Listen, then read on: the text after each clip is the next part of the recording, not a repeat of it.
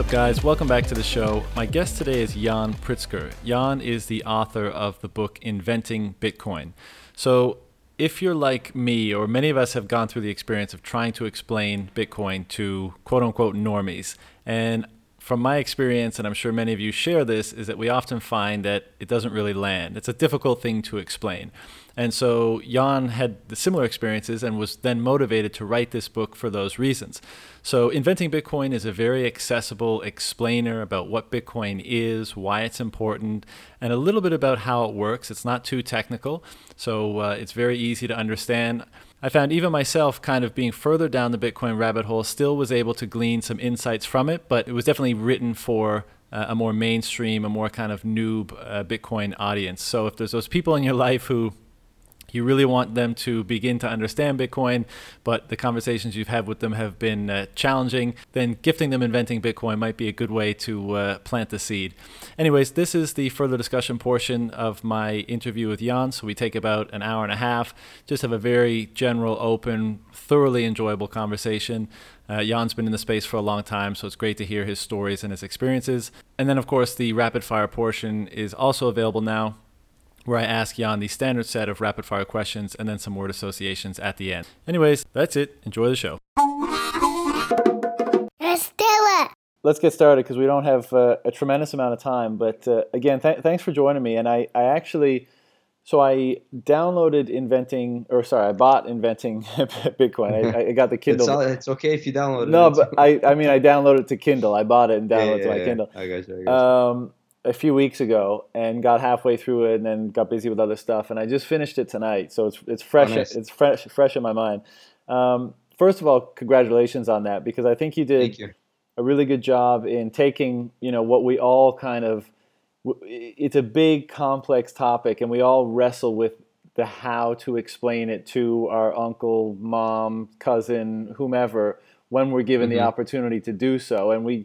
I feel like we all probably feel like we always come up short just because it's hard. Yeah. It's one of those things you either see or you don't see. There's not a lot of in between. And so it is tough. Yeah. Having taken a topic like that and really putting it in a format that I think, will be digestible at least to a bigger audience than the strictly technical, ways that have come at this thing before, I think was very well done. And also kind of reverse engineering it and say, well, this is like the kind of money we want. How do we get there? And then using the various means in which you did to, explain each part of it in very, very accessible terms. So congratulations. Yeah, I appreciate that. Thank you. It is a tough job, and I still feel like I'm working on my elevator pitch, and that's why the book is short, but it's still not as short as it needs to be. I think for most people to really get into it, you need to give them like that 1 minute. Here's why it matters and here's how it works thing. And it's tough with Bitcoin. There's just so many angles to it, right? It's so hard, man. And because, it's hard just to get the basic level, but we both know how deep the rabbit hole goes. And, so how far do you try to get somebody on that elevator pitch? What's your current elevator pitch? Well, I basically start off with saying that it's a new type of money. And I think that's a good segue because it helps people understand, ask some questions like, why is it different from the money that I know, my day-to-day money, my fiat money, right? Yeah. Because I think most people don't even understand anything about how money works. I certainly didn't really think about money before I got into Bitcoin. So I think starting off with that, it's a new type of money. And then once you say that, and then it's like, well, why is it different? Well, it's digital just like your dollars, but nobody's in charge of them, right? Nobody can issue more of them. Nobody can control how you spend them. So it's a freedom money. That's my pitch right now. It's a freedom money. It's a money that you can spend freely, that you can take with you if you're leaving your country, if your country's in trouble, especially. That's kind of my angle for it because I do come from the former Soviet Union. So I've sort of lived through a country that was going through a phase where Bitcoin could have really helped.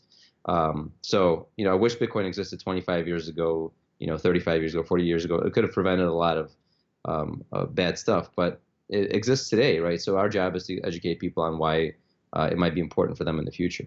Yeah, it's funny. I use the term freedom money as well because I just think it's so apt when describing Bitcoin. But I think in general, we learn best when we're incentivized to do so, right? And currently, the two incentives are either, making money on speculation or you're incentivized because you need it to get money out of a country, take money with you, as you said, that sort of thing. So I would imagine, although I don't have much firsthand information on this, that in places like Venezuela, Argentina, Turkey, and other, you know, other places that have experienced currency crises or things of that nature, that that incentive is probably enough at least to get more and more people learning and asking questions and trying to figure out how to use this thing, right? Yeah, I think we've seen some of that. I mean, I don't know if you've seen the article by Matt Alborg from last year that was about how Bitcoin is working as Satoshi intended. And he looked at local Bitcoin's analysis and seeing how it's risen in countries that actually have had these problems. Right. And interestingly enough, we see this. Like, we see Venezuela going through this crisis, and then you see every country surrounding Venezuela, their volumes going up, right? They're looking at Venezuela and saying, oh, I see, that's what happens. Like, that could happen here. We better get our stuff, you know, our act together and start buying some Bitcoin. Right. And I wonder what the effect of that will be. I mean, playing this thing out, you know, several decades perhaps. But if it is the case that aside from the speculators in the Western world, let's say the mainstream population, will, you know, the emerging markets, the countries that are having these issues now and slowly move into something like Bitcoin, what will the dynamic be if in 20 years' time, you know, they've, you know, slowly but surely been moving in, and the more developed markets, when they have their, you know, their crises, their currency crises, will be, you know, at a disadvantage as a result of having been kind of late to the party. Yeah, I think that could happen. I still think that, I mean, realistically speaking, just with the amount of education and wealth that's in the more developed nations, they're the ones really buying up the majority of the Bitcoin right now. Right. So whereas it may not be well distributed, it's probably like being held by a small number of people with relatively, you know, of good means, with money to spare. That's kind of who the Bitcoin holders are right now, but that's not to say that that's not going to change in the future as some of these people exit the markets to kind of capitalize on their gains. Like you said, a lot of people in America or in Western countries, they're just speculating. They're looking to make money, and there's nothing wrong with that. I mean, you know, that's how the thing gets bootstrapped, right? By us speculating, we're giving it a certain value that then these other more struggling nations are able to bootstrap off of, right, and get people over there some kind of jumping board to get out of their bad situation. So I actually, I think it's a nice balancing situation where, you know, the richer countries are helping the poor countries kind of like inadvertently by just being selfish and trying to speculate on this asset.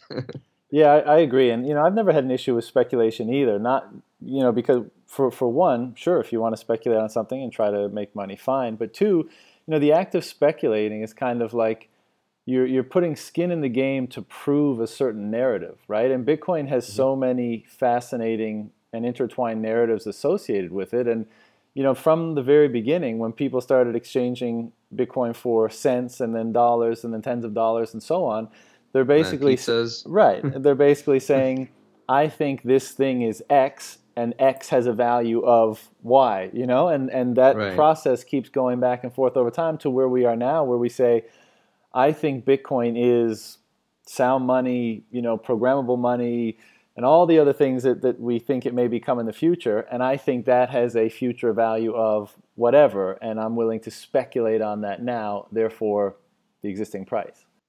Yeah, and I think I think Trace Mayer made this pretty apt statement that the speculation is that first network effect. It creates all this influx of capital into the system, which then funds development of the ecosystem and the build out of the infrastructure that we need to actually make it into what it needs to be for worldwide adoption.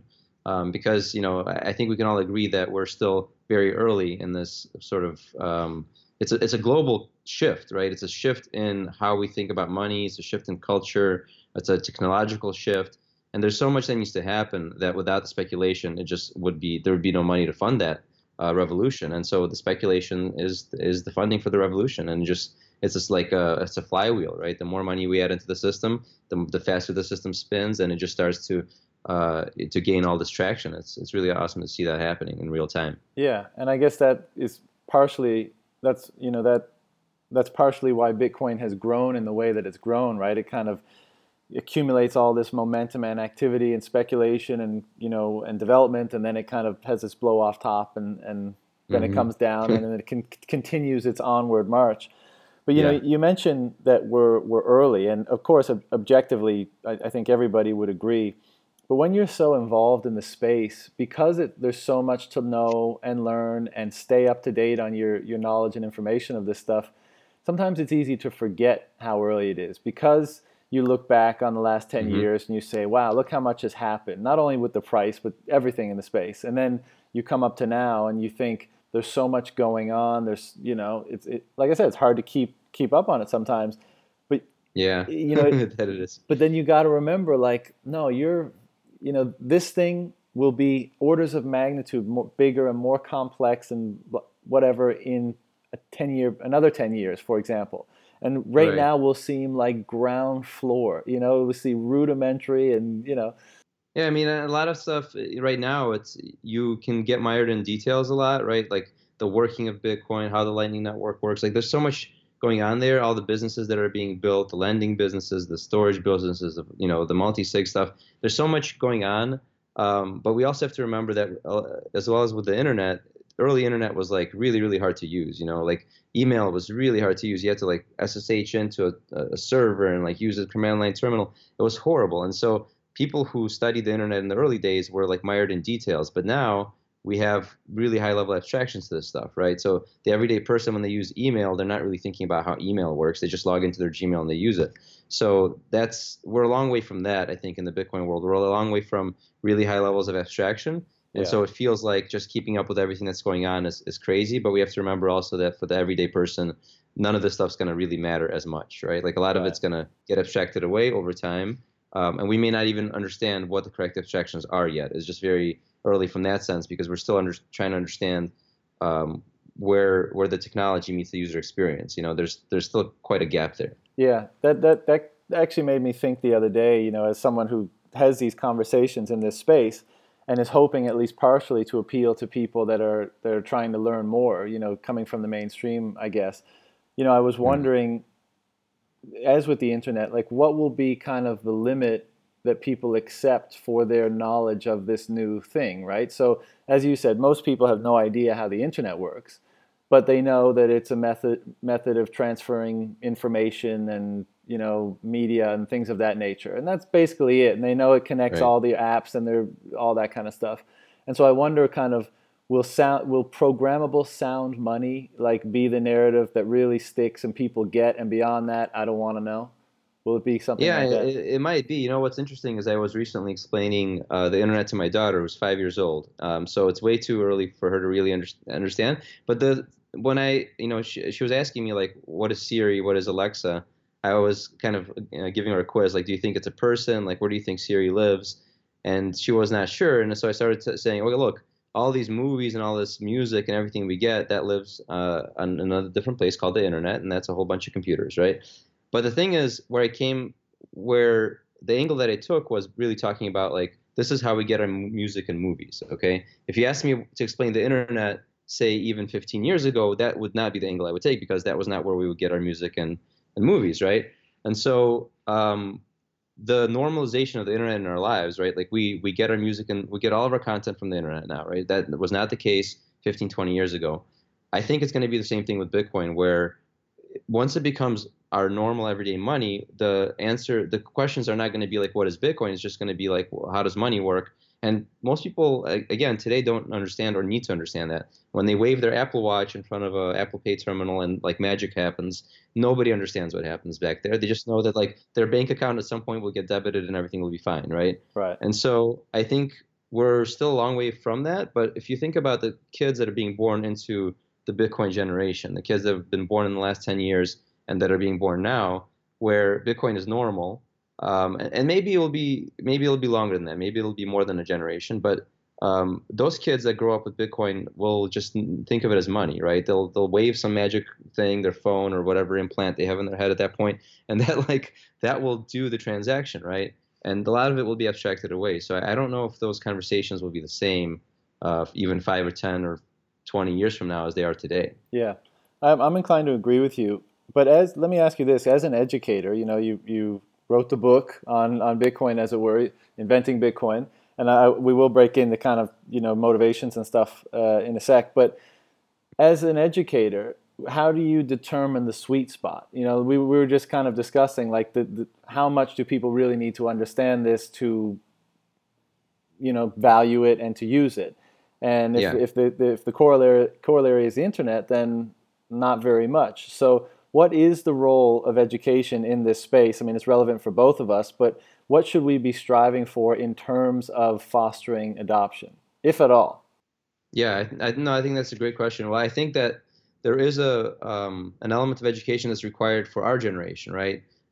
Because for us, Bitcoin is not normal. We saw Bitcoin come into existence, and at first it was this very strange thing. We didn't understand what it was, and we sort of saw it morph and evolve over time and start to gain different understanding of it over time. And like you said, the narrative around Bitcoin has shifted as we understand it more and more, as we understand the economics of it and technology. So I do think there's a room for education, but there's different levels of abstraction, right? So, for example, my book, it's a 2-hour read. It's not super long, but it does get into a relatively technical realm with explaining the nuts and bolts of how Bitcoin works. The reason I go there is because I think for the current generation, for us, it's really important to understand what it is we're dealing with, because we require extra convincing. Like people that are, say, 30 years old or 40 years old, they require a little bit of like a push, and the push should be why does Bitcoin need to exist? And that's something I start with, and I talk about what Satoshi wrote, what his motivations were, some of the problems with our current banking system, our current financial system, and our money, the very base of it all, why he was motivated to create Bitcoin. I think that's important. And then understanding why the claims that Bitcoin makes are credible. Like, why are there really 21 million Bitcoins and not anymore? Why can't anybody just go and change the rules?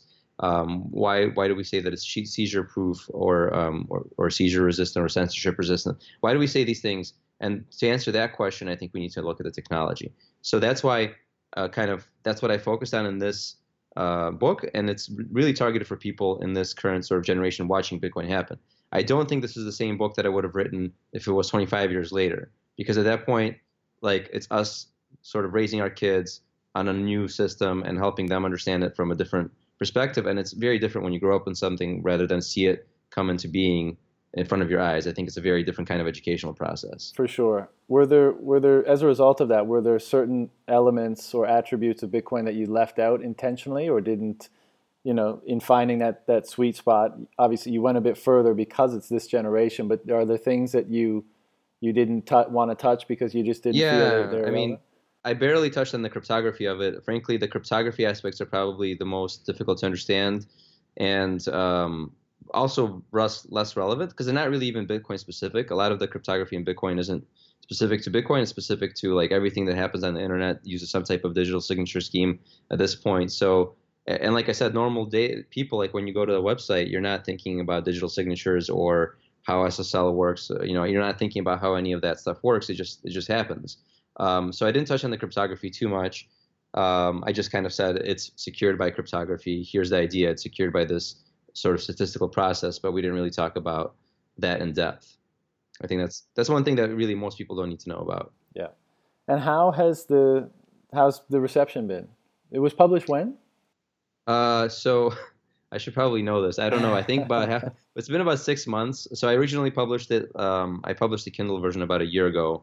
It was kind of my soft launch prototype. And then I worked on it more and more as I got more feedback and almost entirely rewrote it. I'd say I rewrote at least 1/3 to 1/2 of it. And then published it again. I think it was early June, I want to say, because it's around the time of Bitcoin 2019 when it was actually launched.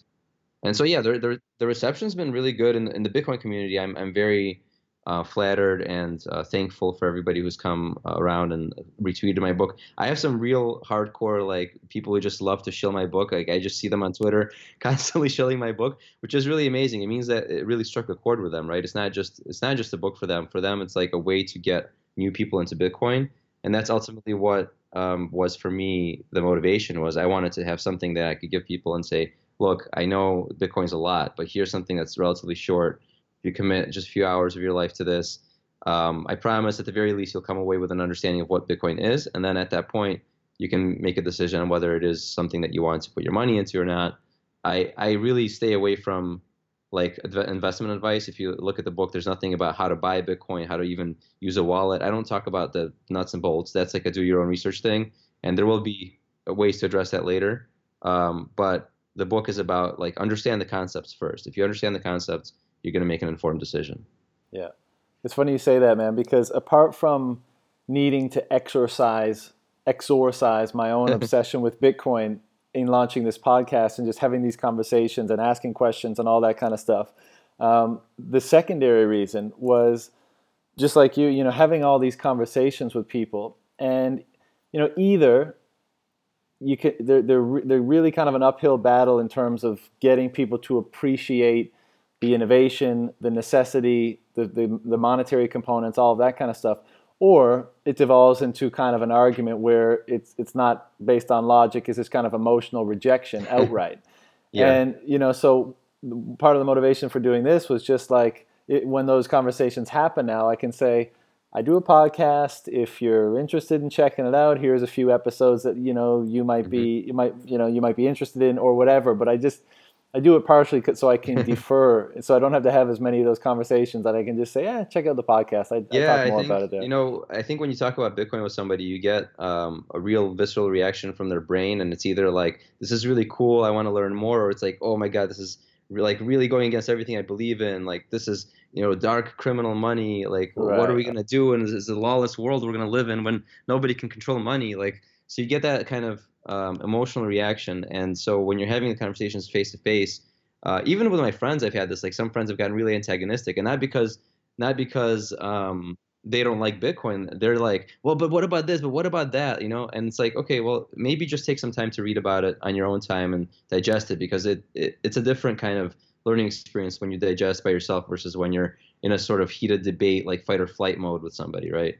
Yeah, that's exactly my point. I've had those conversations, and there's no point in having them, because they're not open to asking you a question whereby they want to receive an answer that will inform them further. It's just a kind of, like you said, it's kind of an antagonistic argument. Yeah, and so, the funny thing is, I think I have not found anybody who's deeply researched Bitcoin and come away like anti-Bitcoin, except for a couple like Twitter personalities who have more or less made a career out of being no-coiners. Right. But that's like, I feel like that's, a marketing thing. Like they're really just, that's how they make money. That's cool. But it's really hard, I think, for a normal person to like really understand Bitcoin and then say, no, this is stupid.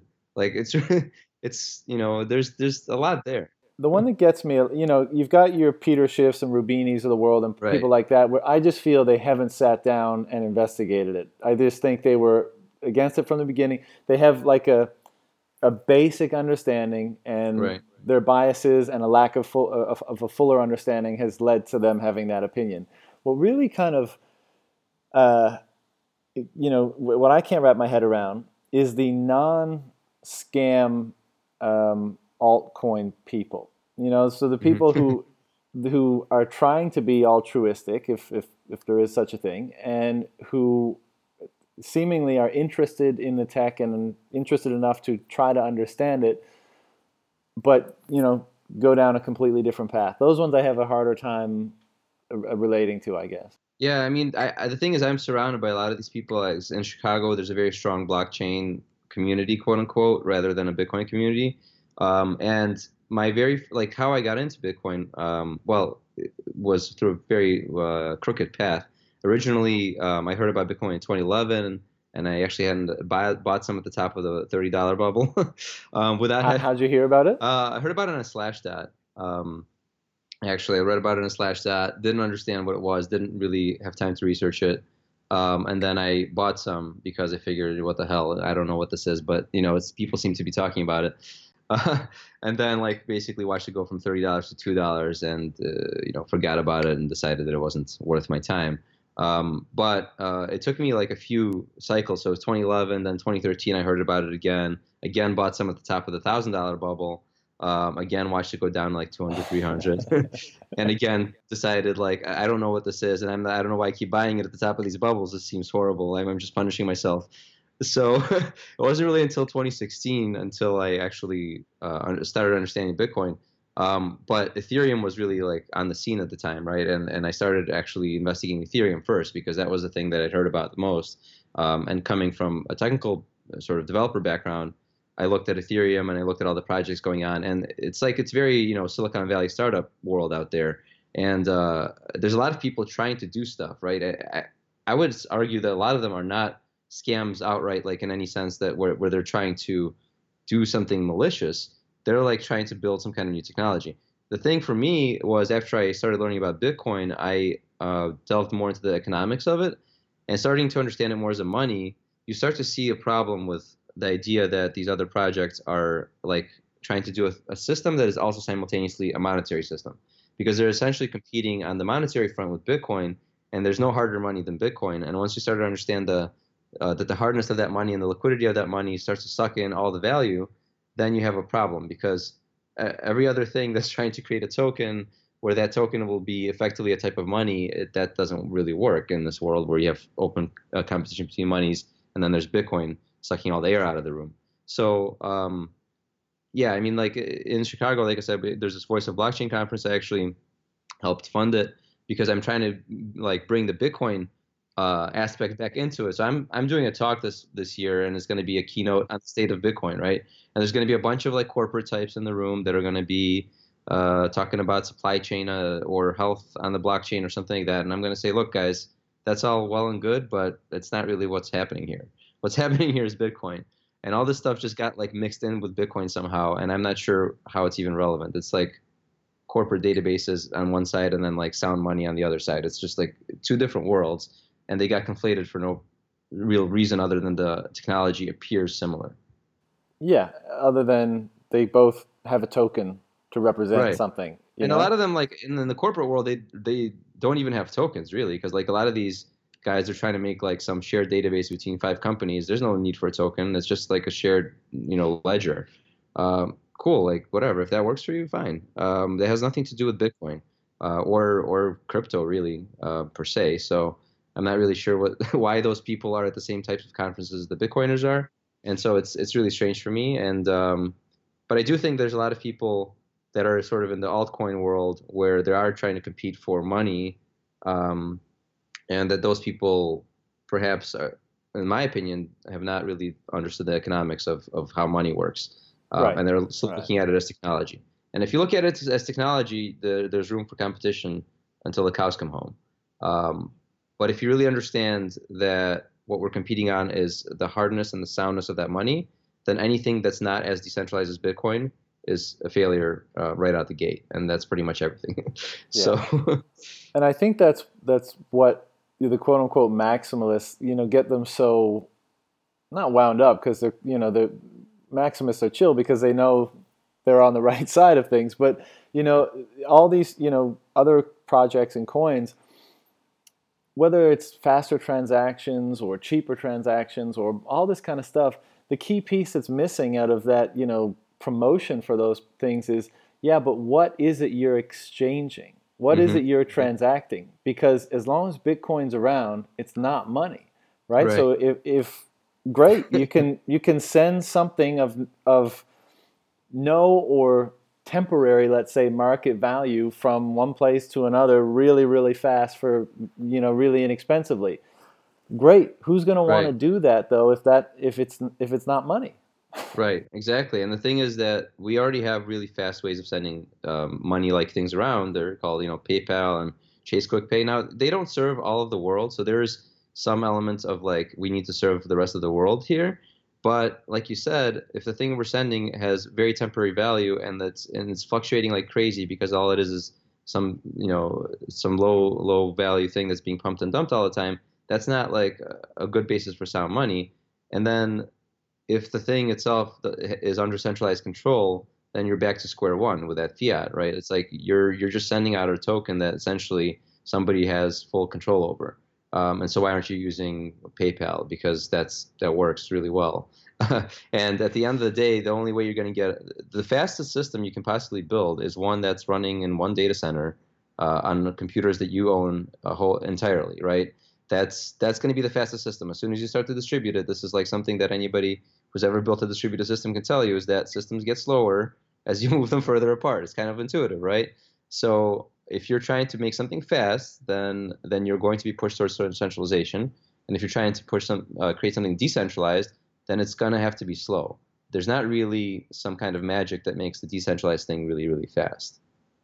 So all this stuff that we hear about Hashgraph or something with 100,000 transactions per second, it's like, well, how are you doing that exactly?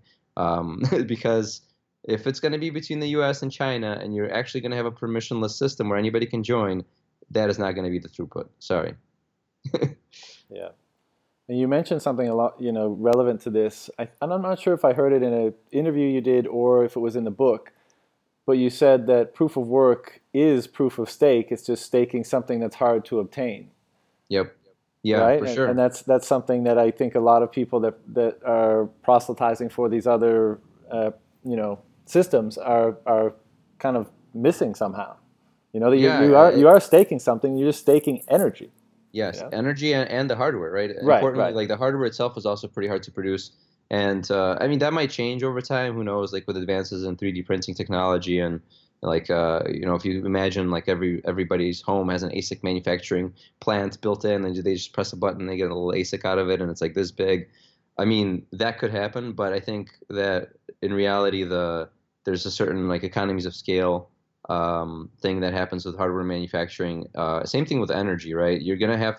I actually see the mining of Bitcoin becoming pretty centralized in the sense that you're gonna have centralized within each mining facility, right? So each mining facility, to be the most possibly efficient, would have to have its own ASIC manufacturing and its own power production. Like if you really take things out to the maximal, like where do they logically lead, right? You have to have the lowest cost of manufacturing the hardware and the lowest cost of energy. So that means we're probably going to end up with some set of geo-distributed, relatively large mining facilities that actually do all of the above together as technology improves.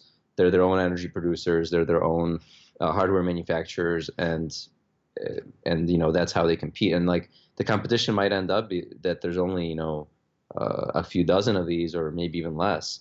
Because like how many major data centers are there in the world? And if you look at like AWS and Azure and Google Cloud, and how many other data centers are of that scale? So there's a certain economy of scale thing that happens there. Yeah. So basically what you're saying is that mining is going to become so competitive. The competition is going to be competing for, you know, very, very, very marginal improvements against one another. And you think that may cause centralization in the way you just described? Yeah, centralization not in the sense where the miners are going to be able to take over the network, just centralization in the sense that each miner has to have their own all-encompassing vertically integrated operation to absolutely scorch those costs to as close to zero as possible. Because basically as soon as one of them does that, right, that's going to shift the balance of power tremendously. So that's going to cause everybody else to do it. And again, this is what we're talking about over time. I don't know how long it's going to take for that to happen.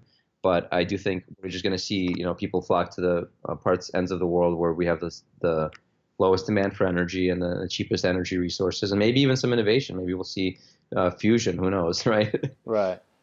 You got to think that in a hyper-Bitcoinization scenario, that there's just going to be such a tremendous competition for energy that I'm looking forward to the innovation of capturing waste energy. And not just in the way, you know, Upstream is doing it with flaring in oil and gas sites and stuff like that, which is awesome.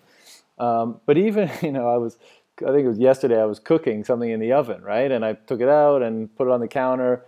And obviously there's a lot of heat in the oven after, you know, you're done cooking. And I just thought like, maybe far off into the, you know, like maybe there's an apparatus that is somehow aggregating waste heat energy in our homes. And because the value of Bitcoin is so much and that energy is effectively free, there must be innovative ways, or there's going to be you know, the hunt for energy, basically. The hunt for free or waste energy, I think, is going to be tremendous. And I think that benefits pretty much all parties concerned. That could be very interesting, yeah. And that could maybe lead to even the opposite scenario of what I described, and this, like, extreme decentralization, right?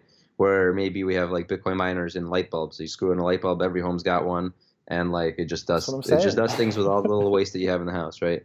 That could happen for sure. I mean, it could be interesting.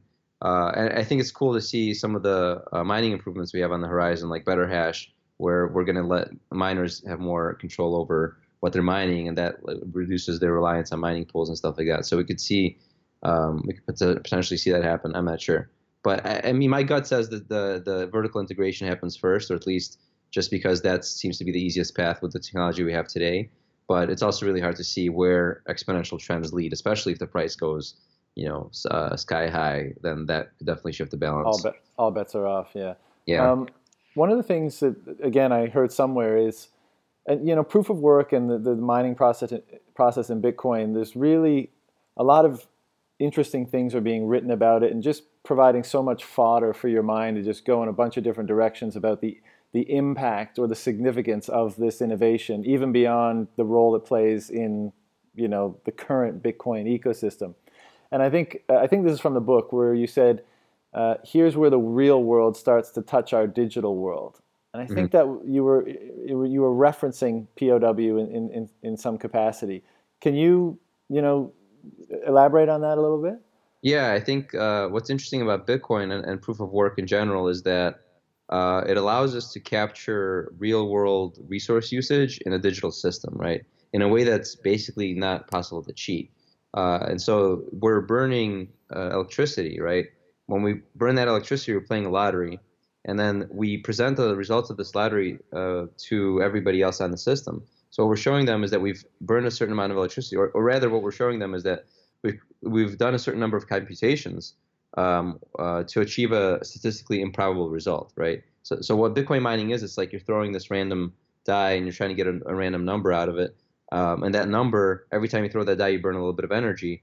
And the target you're trying to hit is this, like, you have this really giant number line, right? The number of possibilities possible from this mining process is like from zero to almost the number of, or about the number of atoms in the universe. And you're trying to show people that you've hit this really, really small window, the statistically improbable window. And the way that you do that is by showing them a number. And you say, look, this is the number I generated. And in order to generate a number that's so statistically improbable, I must have burned this amount of energy. And that allows us to take real world resources and represent them in a digital format and say, look, this is what I did. You can trust that I did this work because this result would just be statistically infeasible to achieve without having done all that amount of work. It's amazing.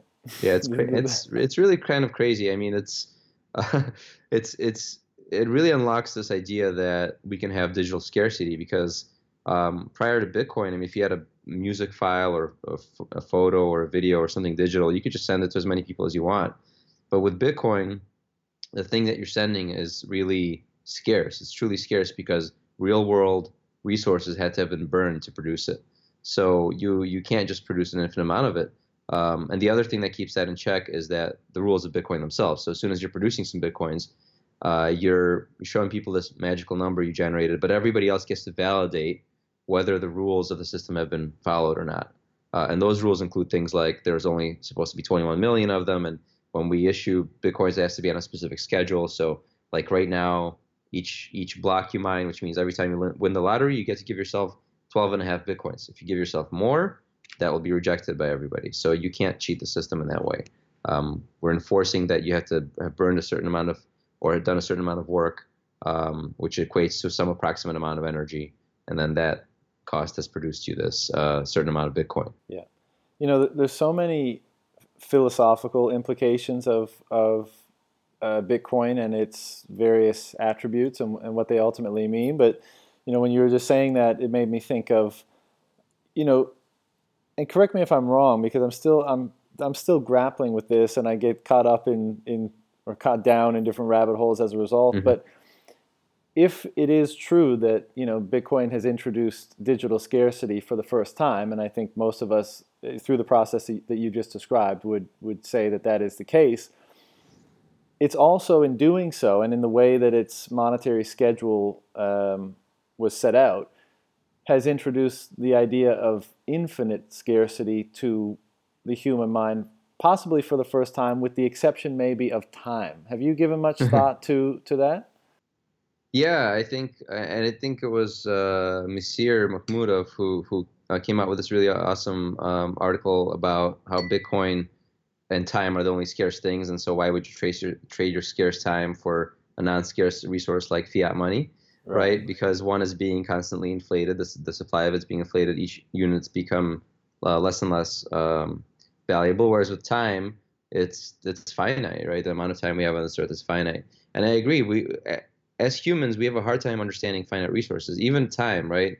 I was actually just watching this TED Talk about procrastination because I'm a terrible procrastinator. And I'm preparing for a talk. I have to do at a conference in 2 weeks, and I have barely even started. So it's like that we don't value our time as much as we should. A lot of us, people with procrastination problems, will just waste it, right?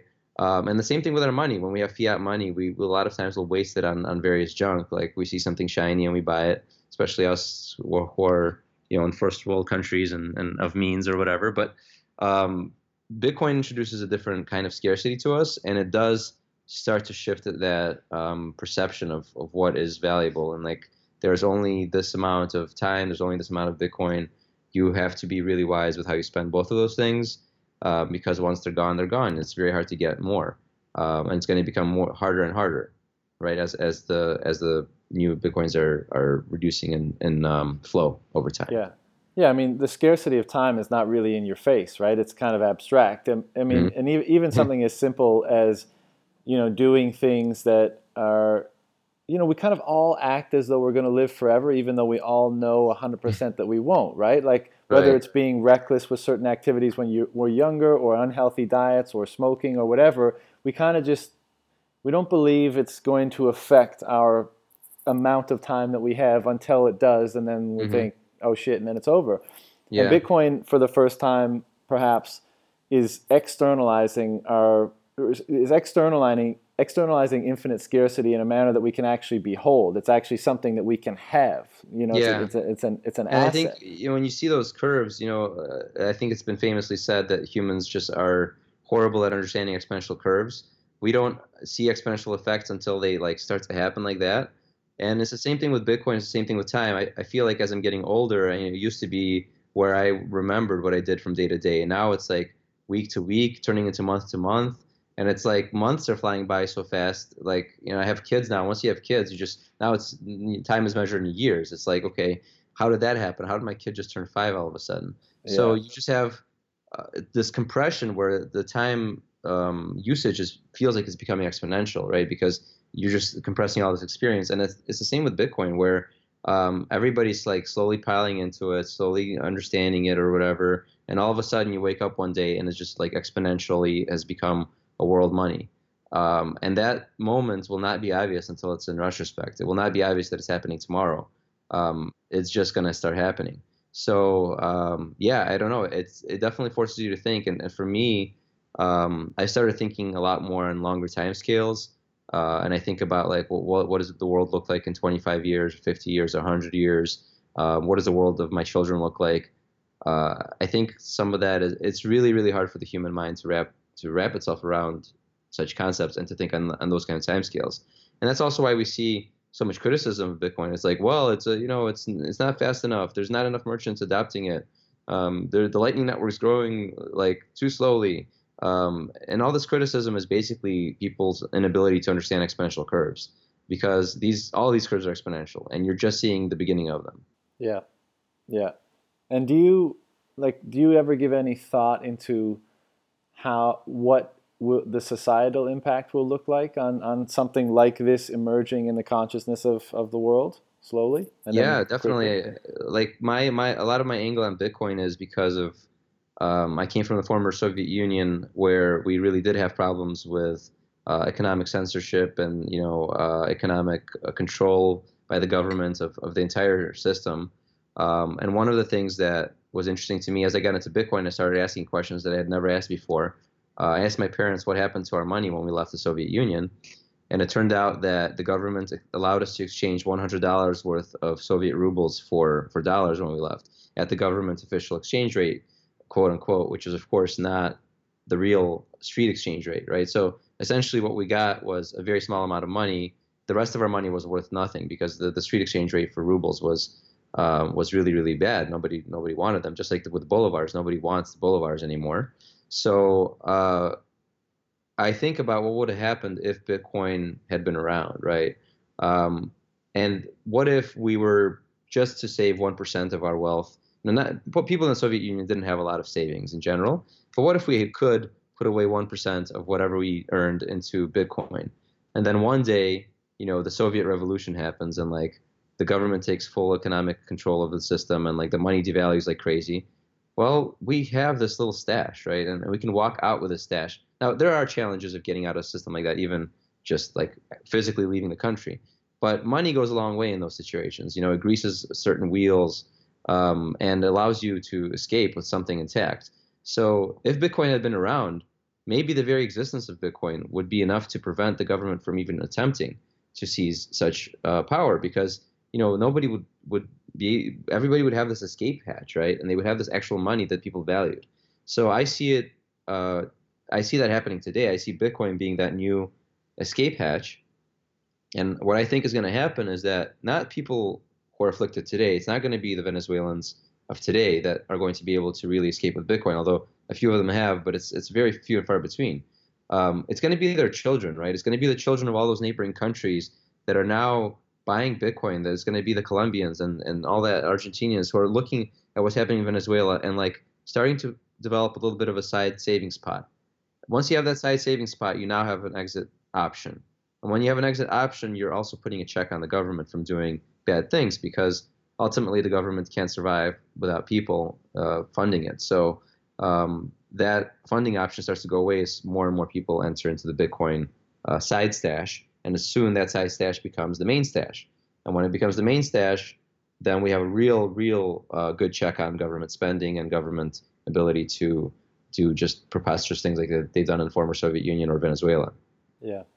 You know, I often think about the young people that are kind of becoming socially conscious today. I don't mean like about the environment. I just mean their kind of brains are activating in the world, whether it's 5 years old, 10 years old, whenever that happens, they start looking outward.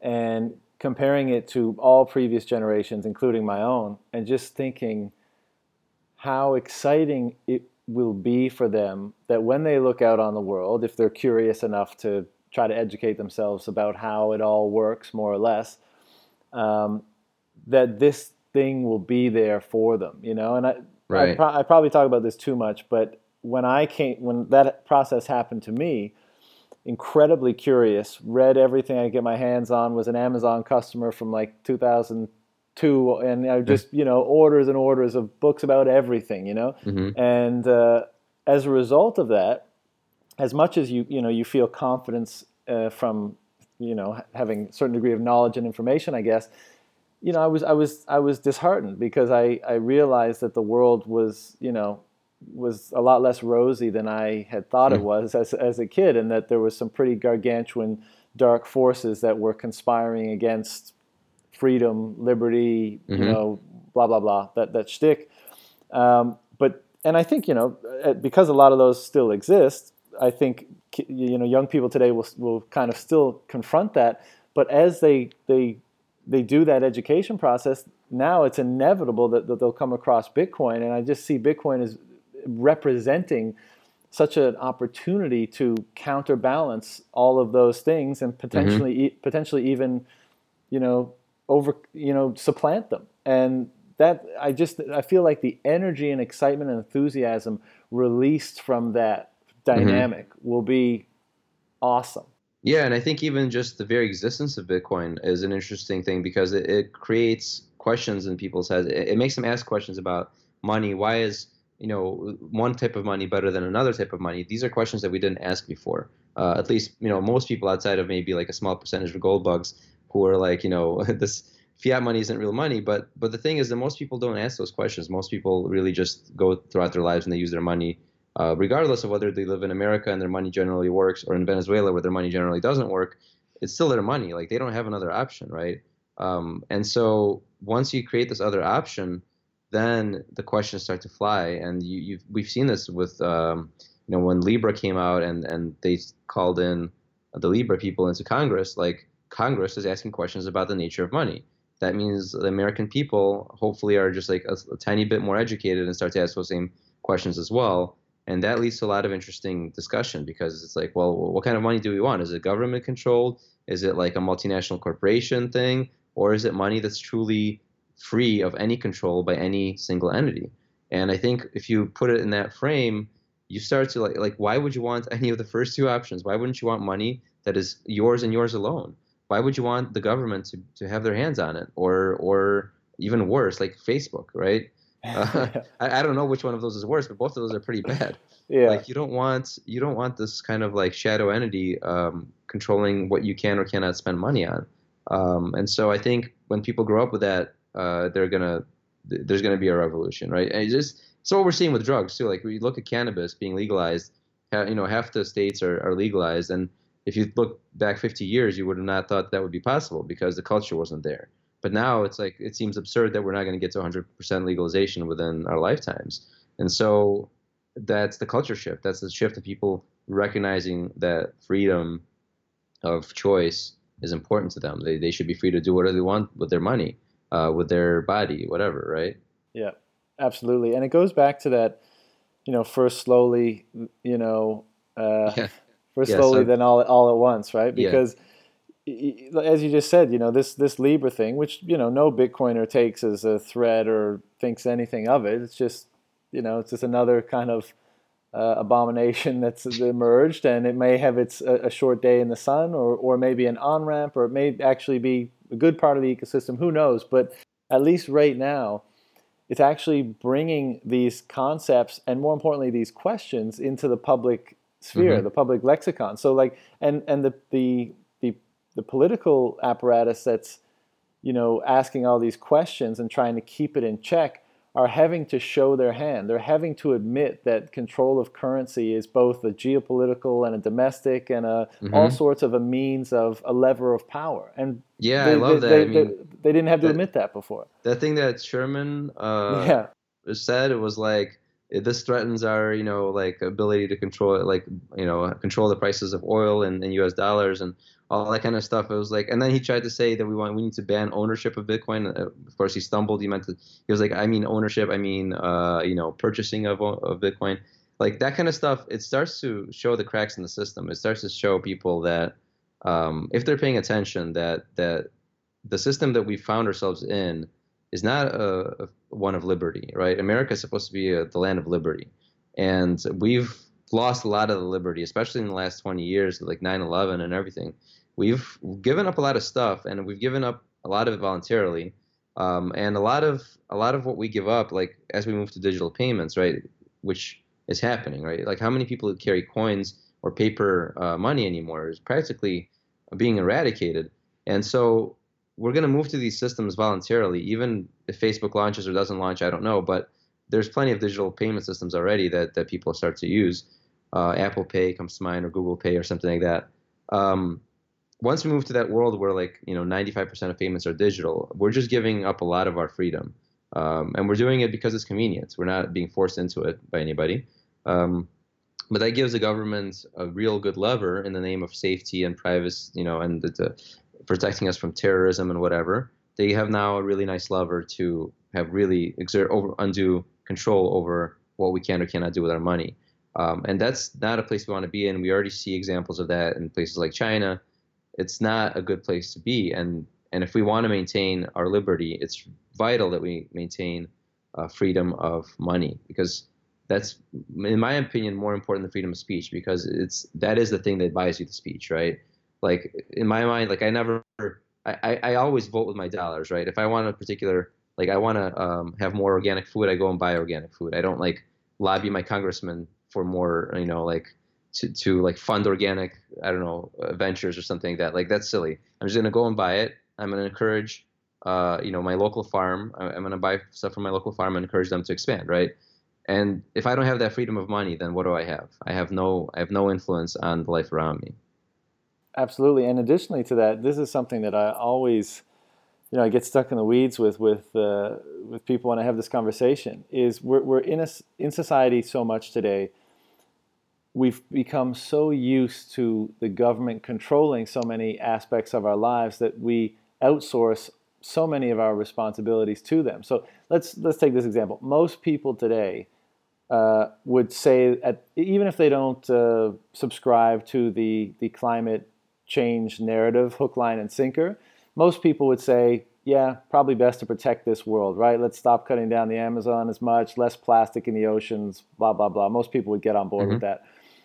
And their way of bringing that about is lobbying their government, saying you need to sign this protocol, you need to put in place carbon taxes, you need to do this and that, rather than them changing the behavior that contributes to that. Because if they still demand the services that you know cause that environmental damage, while simultaneously lobbying their government to enact things that will limit that stuff, then they're literally asking to be prevented from behavior that they willfully and want to act in. So I agree with you that, the only voting really is with dollars. That, money talks and bullshit walks, right? And, exactly.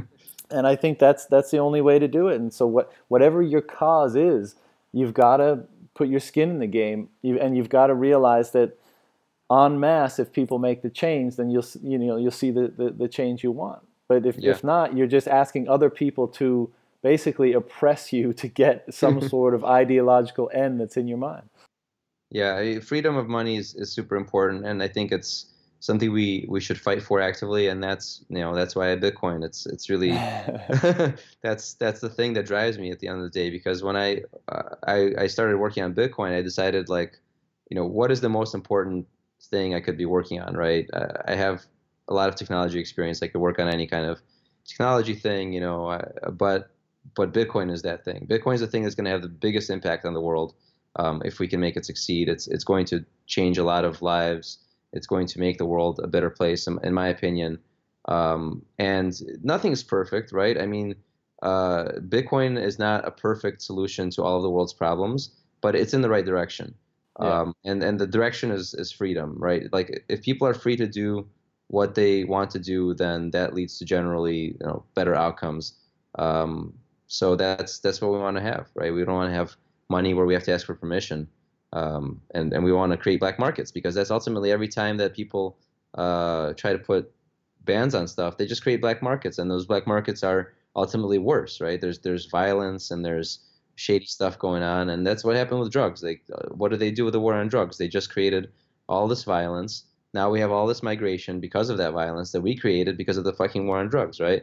And it's like, why? And just put innocent people in jail and spent a bunch of money in jail. Yeah, it wasted tons of taxpayer money. So like that stuff is, to me, if we have the freedom money, that it gives us that real optionality. If we don't like this country, we don't agree with what they're doing, then we walk. And like being a Russian and a Jew, I've my history, like my people have walked many times, and I have personally walked in 1989, right? Like you have to have the optionality of walking. If you don't have that, you don't have freedom, and that's what Bitcoin is.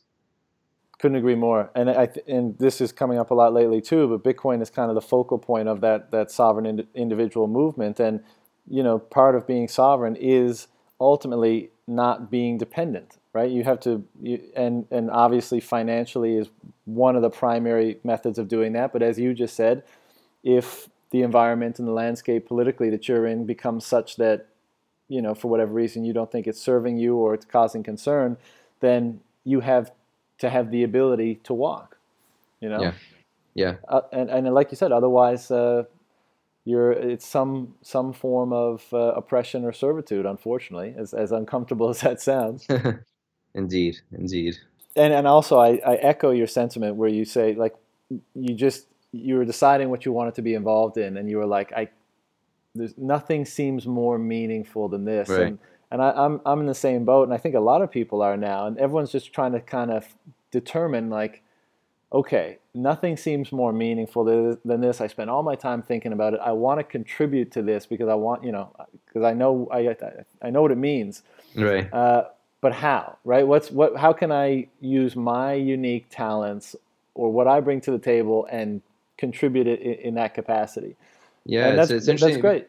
Because I was like, when I originally left my job, I was the CTO at Reverb, which was a very fast-growing music company. It just got acquired by Etsy, actually. So super proud of my team there, but it was an amazing place. I helped start it, and I was there from the beginning, and I watched it grow from, you know, 0 people or 2 people to like 150 people. It was crazy. But at the end of the day, I said, okay, well, I need to go and do Bitcoin full time, because it's just eating my brain, like from the inside out. I just can't focus on work anymore because I'm just thinking about Bitcoin all the time. But the thing that I thought, because my background was in technology, I actually originally thought I was just going to go and like figure out, you know, I'm going to work on Bitcoin Core, or maybe I'll work on Lightning Network and work on the technical stuff. And I've done some peripheral side projects and things, but I actually found that like when looking at the space, there's plenty of developers and they're all really, really smart. A lot of them, you know, I'm getting old in developer years at this point where I feel like I can't compete with some of these young people. I really just thought we need more education. You know, there's good education out there, but the best thing we can be doing in terms of Bitcoin adoption is helping people understand what it was. And that's kind of why I got into the book. It was almost accidentally, because I didn't think, that wasn't my thought when I started working on Bitcoin. Sure. And I think for a lot of people, it's like that, where they just start out like, I'm really interested in Bitcoin. I don't know what I'm going to do. And then they start a podcast, or they start a website, or they write a book, or they start writing articles, or they're on Twitter. But a lot of that's just education, right? At the end of the day, we're just trying to help the masses understand this new phenomenon, and hopefully see it from some of the same angles that we see it. And there are so many angles that I think every individual's contribution in this space is really, really valuable, because I mean, every day I open up Twitter and read some kind of like new article that somebody wrote that is just brilliant, and it's just a totally new way of looking at Bitcoin, whether it's as a biological organism or, you know, as a self-evolving like AI system that's enslaving humanity or something. I mean, there's so many ways to look at it. But yeah, I think that everybody can contribute on that front, and there's no shortage of angles to it. I totally agree. So my recommendation to people listening, you know, would be, don't wait to see it. You know, like if you have that conviction and you feel like you want to dive in, and the road will probably appear. You know, yeah, what I mean? Like, and like you just said, all these great articles. I'm speaking with Brandon Quidam, who did the article, yeah, about, you know, relating Bitcoin and to mycelium. Yeah, I love that one. Yeah, phenomenal. And that's the kind of stuff, like you know, an article like that pops up, and you may not have been looking at it in that way, but it really, really fits, and then that opens up a whole nother kind of bubble of thoughts and possibilities and stuff like that. So it's really, what we're doing collectively is just extracting possibilities and narratives from this thing based on what it is at core. And some of them will fizzle out, and others will become massive, you know, probably industries ultimately. So yeah, I think it's interesting because what we're doing is we're developing these narratives. They're almost like a religion, right? Where we're creating all these different tentacles of thought around this concept to organize this huge number of people around this one, like really massive global change, right? Because if you think about the kinds of global changes that have happened, usually they've been by force of religions, right? Like something like Catholicism that can spread all over the world and like create this massive change, right? And usually it's done by like people with insane convictions and a lot of violence.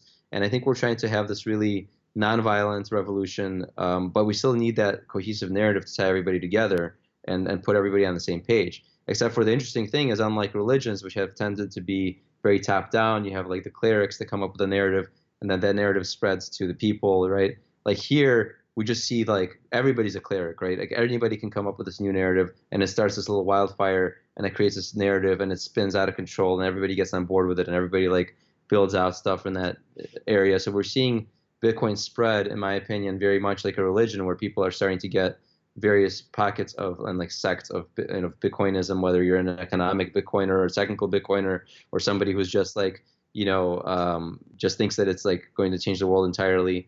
We don't know what the real reality will be, but these narratives help us drive forward, right? They create cohesion and they bring people together, which is really cool. Exactly. And, you know, like the fiat community doesn't have that. The U.S. dollar community does not have somebody spending U.S. dollar. Well, actually, they do have somebody spending U.S. dollar narratives. That's called the mainstream media, I guess. Yeah. But but they don't have the zealots. They don't have the zealots like we do. Right. Well, that being said, man, like what is your next trick? You know, so you got the book. It's about a year old. What's the most exciting thing that you're working on? Well, yeah. So first of all, I'm doing translations, which is a lot of work. I have a lot of people approaching me, so I have I just got a Spanish translation out. I have a French one in the works. I have a Russian one in the works. Maybe Turkish. There's a whole bunch of people are just approaching me with random languages that I'm like, this is amazing. You want to do it? Great. So I'm managing some of that, but really I want to do more educational stuff. So one of my next things is to build a site called Bitcoin Answers. I have the domain bitcoinanswers.org. I'm super behind in actually doing something with it, but I'd like it to be a really, really short form Q&A type of thing where, there's a lot of good Bitcoin content out there, but I see people, when people are like, how do I get started with Bitcoin? Everybody passes around Jameson Lopp's page, which is a good page, but it's just so much content. So it's dense. It's not for beginners. So, and he's restructured it recently, to be fair, to be a little bit better, but I want to be super concise, super opinionated. Here's how you do things.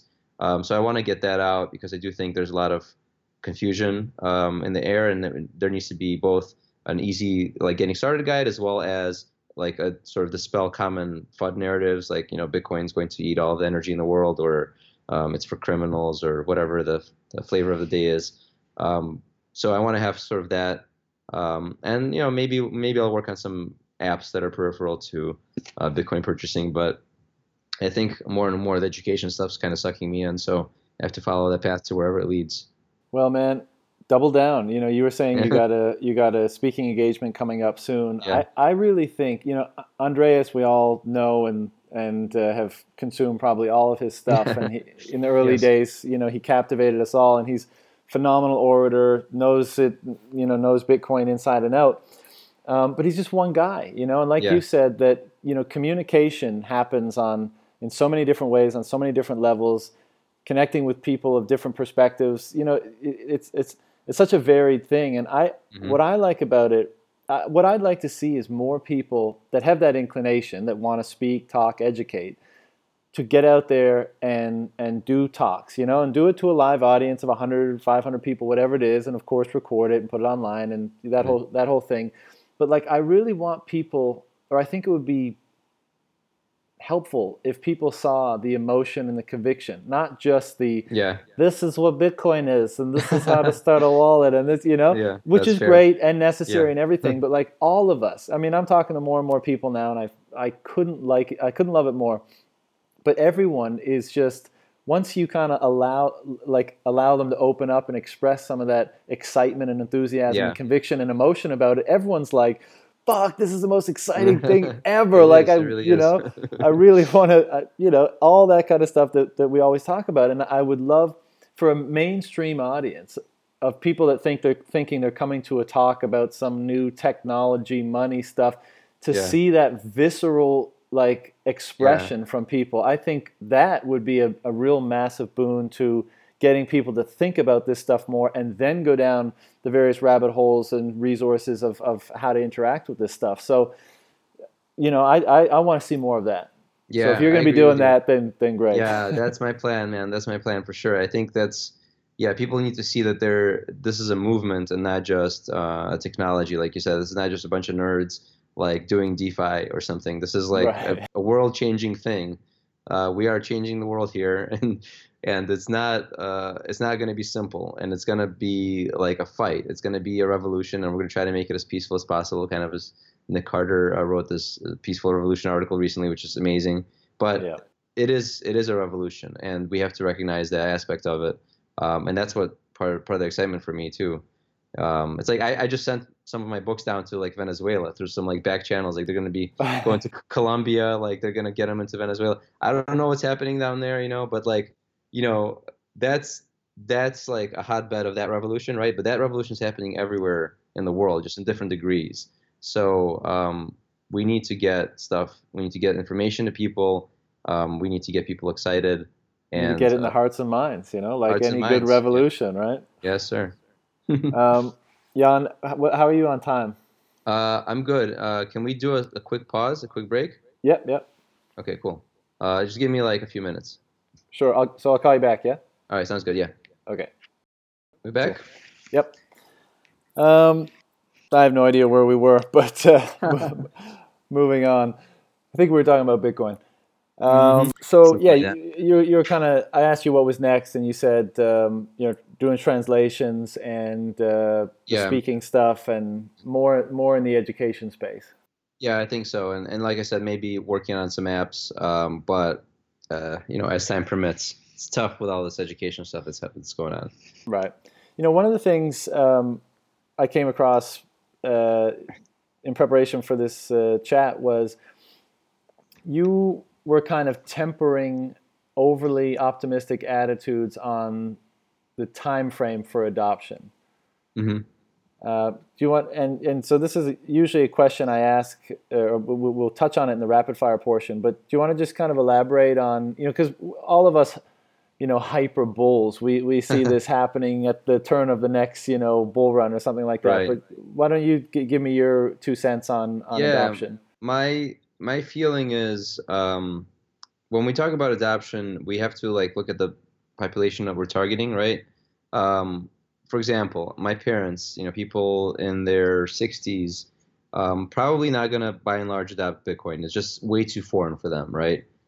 So we're excluding large portions of the population with Bitcoin in its current form. I think there are problems there that require people to be comfortable with what it is. And like we talked about, kids that are born with Bitcoin today, they're not going to have to read books about it. That's just going to be their money. So those are not the people that we're targeting with this quote-unquote hyper-Bitcoinization. If people are saying that within the next 4 years we're going to hit $1 million and Bitcoin will obliterate all value in the world and replace all money, well, how does that actually physically happen? It doesn't happen unless everybody has some Bitcoin in their hands. Otherwise, it's not actually a good worldwide money. Now, there are ways that Bitcoin could get adopted, I think, in small ways. It could be that only 1% of the world, maybe just the wealthiest and most educated people of the world, get their hands on some Bitcoin. And that in and of itself, it drives the price really, really high. But is that really adoption? I would argue no. I would say that we haven't really achieved our goal there. So I think in order for adoption to happen, there needs to be a culture shift around what money is, and a comfort with this new technology, and an improvement in the technology itself to the point where it becomes a bit more invisible, And we're seeing a lot of this happen rapidly. I mean, we're seeing new types of apps come out for key management that make a lot of that really abstract and transparent. We're seeing improvements in the Lightning Network, which just really was born very recently. So my question is, if we talk about hyper-Bitcoinization within 4 years, how does that all happen without the Lightning Network being where it needs to be, without the user experience being where it needs to be, and without people being comfortable with the money on a visceral level, which is a cultural thing? So for me, I really do think it's a generational shift. I think it's going to be the kids that are growing up today, maybe people born within the last 5 years. I'm not sure where we want to delineate the start of the Bitcoin generation, but people who are born with Bitcoin as normal, and honestly, it may not even be the people born. My daughter's 5 years old, but she still knows money. She knows money in three forms now. She knows paper money, she knows credit cards, and she knows Apple Watch. And she intuitively understands that all of this is money. She's like, well, we have to pay for it. Mom does this with her watch, and then magic happens, right? She has three forms of money that she's familiar with. Coins, she's less familiar with. She's seen a few coins, but we almost never use them. So coins, I think, within her lifetime go away for sure because of inflation, and they become less relevant. Paper money probably goes away during the next generation, right? It's still in wide circulation, but as we adopt digital forms of payment, that starts to go away more and more and more. So for me, that has to all happen simultaneously as Bitcoin improves along the vectors of usability, scalability, which is to say, Lightning Network and things like that. And then culturally, right? So for me, that is, I believe, a 25-year horizon. So that's how I think about it. Now that's not talking about price though, right? So the price could go to the moon and back in that time. I don't know. But like I said, it could do that just because, 1 to 5% of the world, of the wealthiest people in the world, everybody puts, 10 grand into it, and that could skyrocket the price, but it wouldn't be meaningful adoption. So that's why I think about it that way. And the other thing is probably that this thing will be in flux forever, right? Even with the internet, yes, we can say objectively that there's widespread adoption now, but it's not like we put the stake in the sand and say, we made it, you know, we're here. It's like we're always trying to push the bounds of the innovation. You know, now in 10 years from now, we may look back at the internet, and the Internet of Things may be far more developed, and our toaster will be online, and our, you know, all that kind of stuff. And we'll say, wow, you guys lived in a world where only your computer and your phones were online. That's crazy, you know? Right. It's funny. I just looked that up since you said about the internet. But right now in the U.S., it's 90% of U.S. adults that are on the internet. So even in 2019, it's still not 100%. But 90 is pretty damn high, right? If we get to 90% Bitcoin adoption, I would argue like we're done. We're like, we've adopted, right? I mean, I don't know what the number is, but... You know what's funny about this kind of stuff is, like, all of us bulls may hope there's some day where, like, the mainstream or the incumbent, you know, system, you know, capitulates. Like, all right, you win. But, like, that's never, things don't ever happen that way, right? I mean, just look, yeah. This isn't a perfect comparison, but look at how it's insane that we have... you know, almost the entirety of the world's knowledge and connectivity in our pocket on a day-to-day basis now, right? Like even just 10 years ago, that would be a superpower, let alone 50 years ago, 100 years ago, whatever. I mean, you don't need to remember things anymore. I mean, right. That's where we're at. And it's just kind of like, yeah, cool. Some phone, like that's there. And most people don't take advantage of it, you know, in as many ways as they could. And I'm sure it'll be the same with Bitcoin. It's like, you know. Well, again, I think it's, and with technology, it's the same thing. Like the technology really shifts with cultural shifts, right? Like Facebook was born because of Mark Zuckerberg, a kid, not because some 60-year-old person came up with Facebook, right? Like all these apps that are popular with kids are built by kids, by and large. It's the kids of the next generation that figure out the new culture that works for their generation. They build the apps of that generation, right? So some of it is just stuff that won't happen until there's been enough people living with Bitcoin as normal to then come up with the next phase of what Bitcoin adoption looks like. And that's why I don't think it happens that quickly, because it's just that our generation is not going to be the one that figures out all those things. We're going to figure out a lot of it. We're going to build out the infrastructure, just like the people who are, 60 years old now were a lot of the people who built out early internet infrastructure, and they built out, the protocols that powered the internet, but they never imagined Snapchat, right? Like that's a weird foreign idea to somebody who's 60 years old. So I think it requires really it's a culture shift that happens through simply the passage of time and new people being born into new technology. A lot of it could get accelerated. I mean, we have AI and a lot of like interesting 3D printing. There's a lot of movements that could accelerate the adoption of Bitcoin, kind of synergize with it. But I really think that the human mind is just capable of so much change within a lifetime. So if you're asking somebody who's already lived all their life with a certain type of money to just drop everything and put all their savings into this new thing that's unproven from their perspective, it's not going to happen. So it's going to be a generational shift, and it's going to take some time. And that's okay, That's the low time preference, right? We're going to sit, we're going to hang out, and we're going to wait for this to happen, and we're going to push it along in the ways that we can. Right. So I guess that answers my follow-up, which was, if you're right and it takes, you're on the more conservative timeline, will you be happy building a career and, founding, the next 20 years of your work in this space? I mean, if I was, in the 60s and building TCP/IP, I would be like super proud of my work, right? Even though I hadn't built anything glamorous, I would say like, you know what, my work, it powers the internet.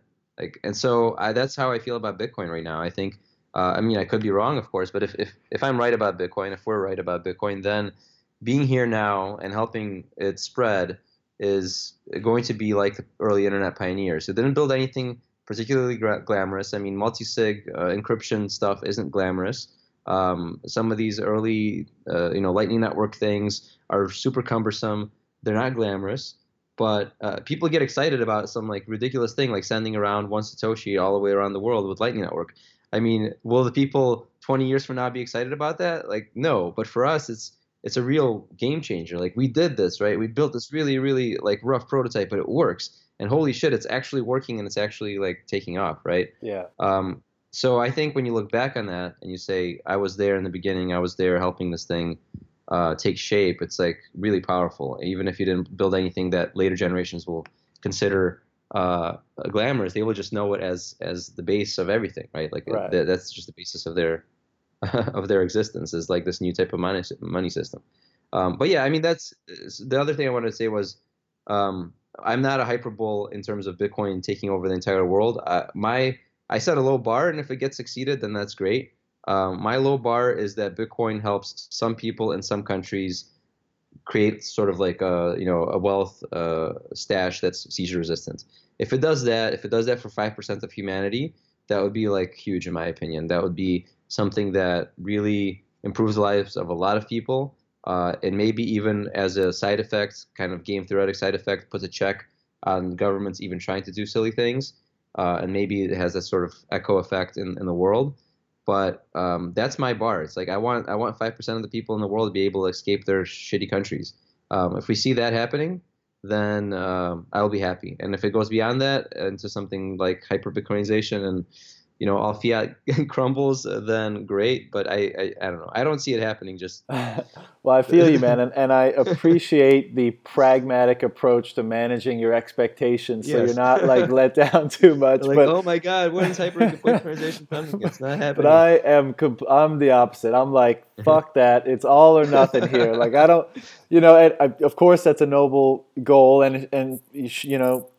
Everyone should benefit from this thing. I want the full potential of this thing to be unleashed on the world, and anything less to me is I'm not with it. So that's what I'm striving for. That's good. I mean, I think we need all of those perspectives, because we need different, like we need the zealots, we need the people really like pushing hard, right?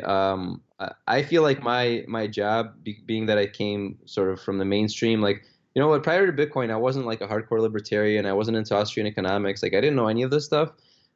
So for me, I'm like coming, quote, sort of almost as a normie into Bitcoin and saying like, how do we make this palatable to people? Because if I go around shouting rah rah rah revolution, like people are gonna think I'm crazy.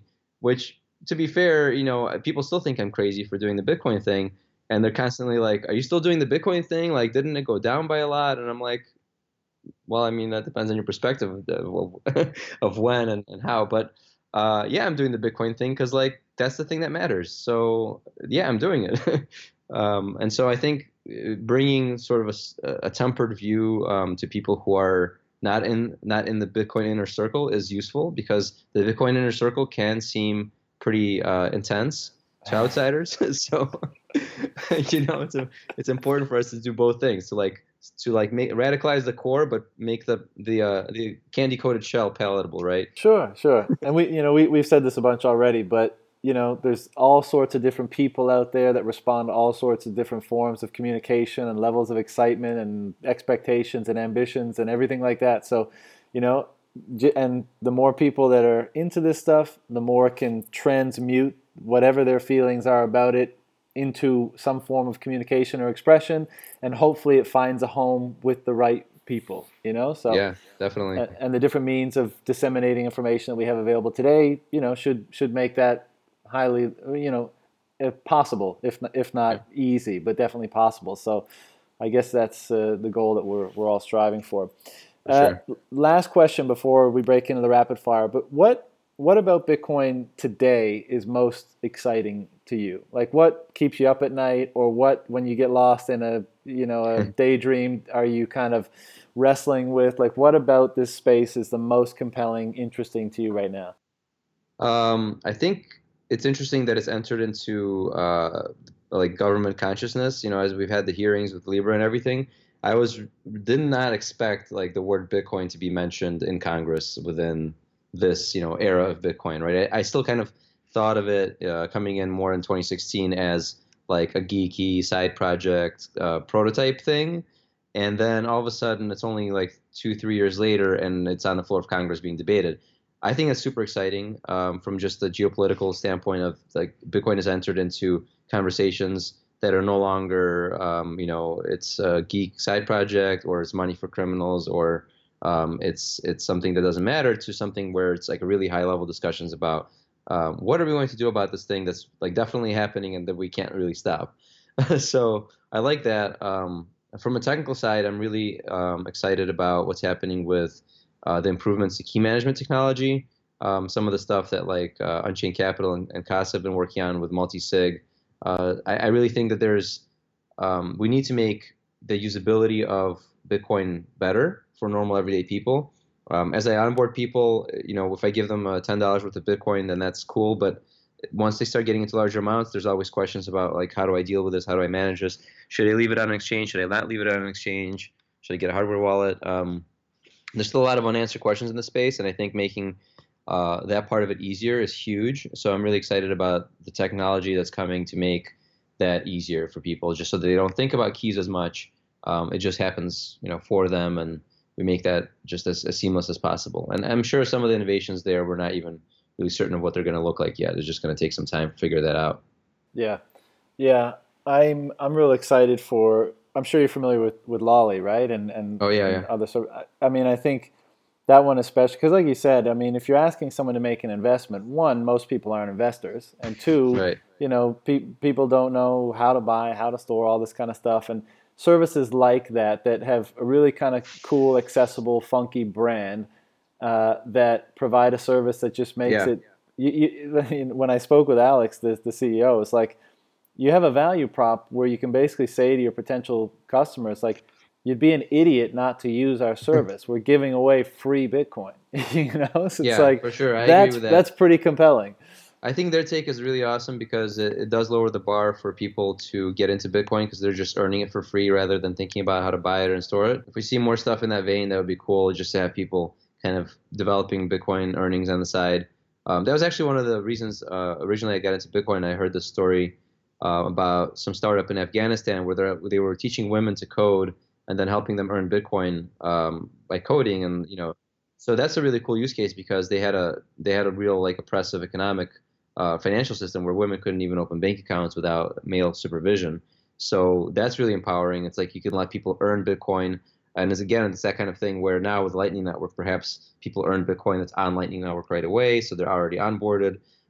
So maybe we'll see some of that happening where it's just we're getting more and more people on board without going through the real kind of headache process of buying and storing and all that.